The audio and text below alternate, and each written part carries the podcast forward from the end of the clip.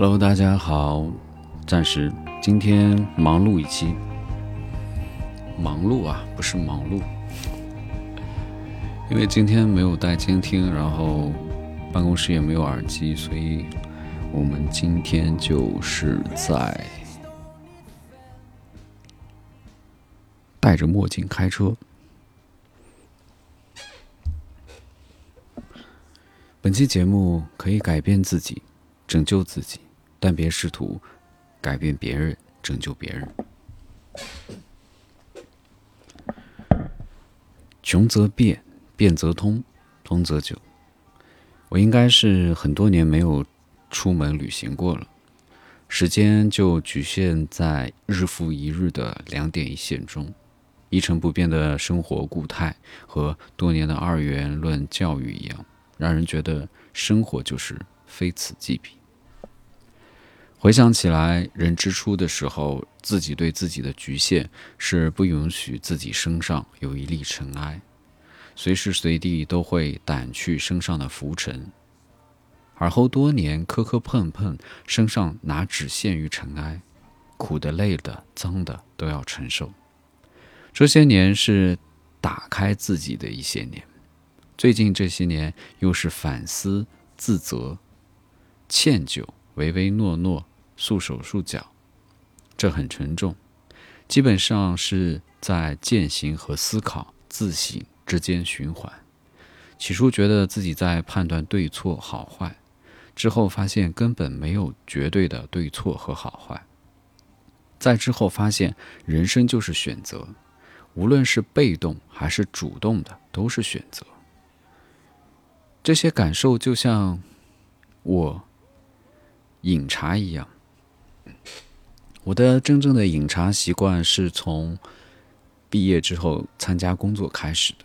那个时候，包括朋友，包括甲方，经常会送我们一些比较贵的茶。那也是我接触茶的开始，开始去试图学习和品味茶，然后慢慢有一个过程，就是自己买茶的过程，从便宜的到。可以去买一些自己可接受范围内之内的贵一点的茶，然后分别去尝试茶和茶之间的区别，呃，然后会又经历一个过程，说筛选出来一些自己喜欢的口粮茶，就是可以经常买的喝的茶。再到现在这个阶段，就是说我突然又变得，我直接可以喝立顿的袋泡茶。而不是像以前，好像好像看似很讲究似的，去找寻一些适合自己口味，然后自己认可啊，觉得不错的茶，还会去精心的去挑选挑选茶具啊，或者怎么着。就人是在这些这些过程中不断的循环往复，去体验、去选择，然后回归到一个。最简单的状态，最简单，现在最简单的状态是什么呢？就是我希望我喝的水是有味道的，这个味道不需要太复杂，它只要有就行，而且这个味道只要是我喜欢的就行，而不一定说它是一个特别名贵或者工具特别复杂的茶叶，我可能就是。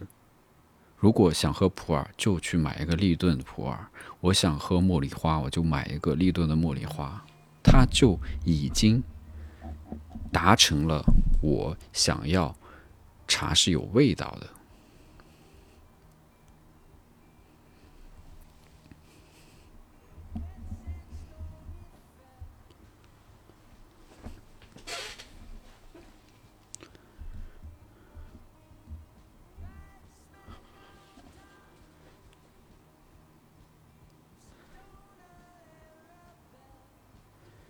因此，当我发现没有绝对的对错和好坏之后，发现人生是选择，而且无论是被动还是主动，都是选择。人永远都在做选择的路上。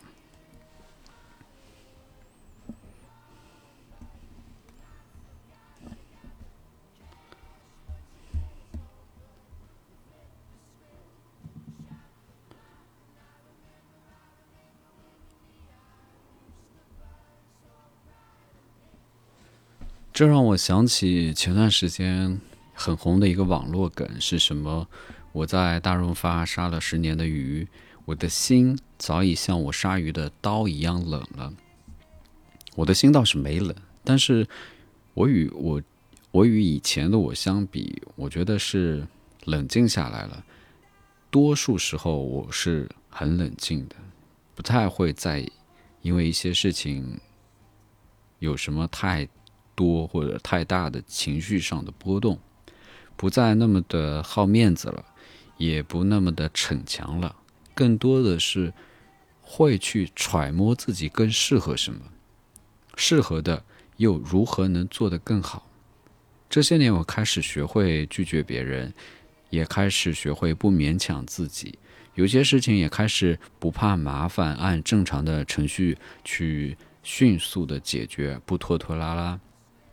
要知道，以前多数时候还不太会直截了当的拒绝别人，因此还是会勉强自己做些事情。很多时候，有些事情因为怕麻烦，也会以自己吃亏为最迅速的处理办法去结束掉这件事情。这让我想起滑雪。学习滑雪，首先要学会刹车，其次要学会拐弯儿。愚钝的人生是先横冲直撞，直到有一天才会学下来停下来思考，就是刹车；也学会了忍耐和想办法，就是拐弯。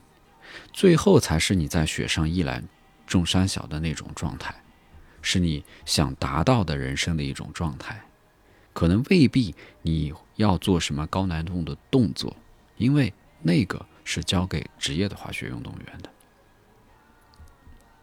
自证预言，我以前并不知晓这个词，它是指一种在心理学上常见的现象，意指人不会不知不觉的按自己，意指人会不知不觉的按自己已知的预言来行事，最终令预言发生，也指对他人的期望会影响对方的行为，使得对方按照期望行事。皮格马利温效应就是自赠预言的一种，教师对学生的殷切希望能戏剧性的收到预期效果的现象。一般而言，这种效应主要是因为教师对高成就者和低成就者分别期望着不同的行为，并以不同的方式对待他们，从而维持了他们原有的行为模式。这个事情是有一个实验的。两位心理学教授来到一所小学，挑选了十八个班级进行未来发展趋势测验。教授提供了一份名单给了校长和相关老师，并称名单上的学生是最有发展前途的发展者。八个月后，两位教授对十八个班级的学生进行复试，结果。奇迹出现了。凡是上了名单的学生，各个成绩有了较大的进步，且性格活泼开朗、自信心强、求知欲旺盛，更乐于和别人打交道。但其实这个实验中，教授撒了一个谎，那就是所谓的最有发展前途者名单是随机挑选的，并非所谓的精挑细选。实验者想说，教师因为收到实验者的暗示，不仅对名单上的学生抱有更高的期望，而且更有意无意地通过态度、表情、体谅和给予更多的提问、辅导、赞许等行为方式，将隐含的希望传递给这些学生。在我的理解，就是在这种正反馈的循环往复下。学生朝着老师的期望靠拢，使期望成为现实。这好像有点客观唯心的意思，与我们刚才说的穷变通的朴素唯物主义相对。其实呢，其实人呢，改变自己、拯救自己都很困难，更何谈改变他人、拯救他人？当然，有人肯定会说啊，我们看那些古今中外先哲先贤留存于世的思想书籍，影响了很多人。对呀，你也听到了，是影响到了很多人。它不是真正改变，它也不是真正的拯救。改变和拯救，终归还是由内而外的求索，又由外而内的吸收。最终实现是自我改变和自我拯救。还是你自己才能做到这件事情。企图改变他人，终归还是自己需要改变；企图拯救他人，终归是自己渴求拯救。我们经常会听到一句话说：“有的人说可以躺平，不能认命。”但你如果反过来念，可以认命，不能躺平，你细细品味，认命是一个心态。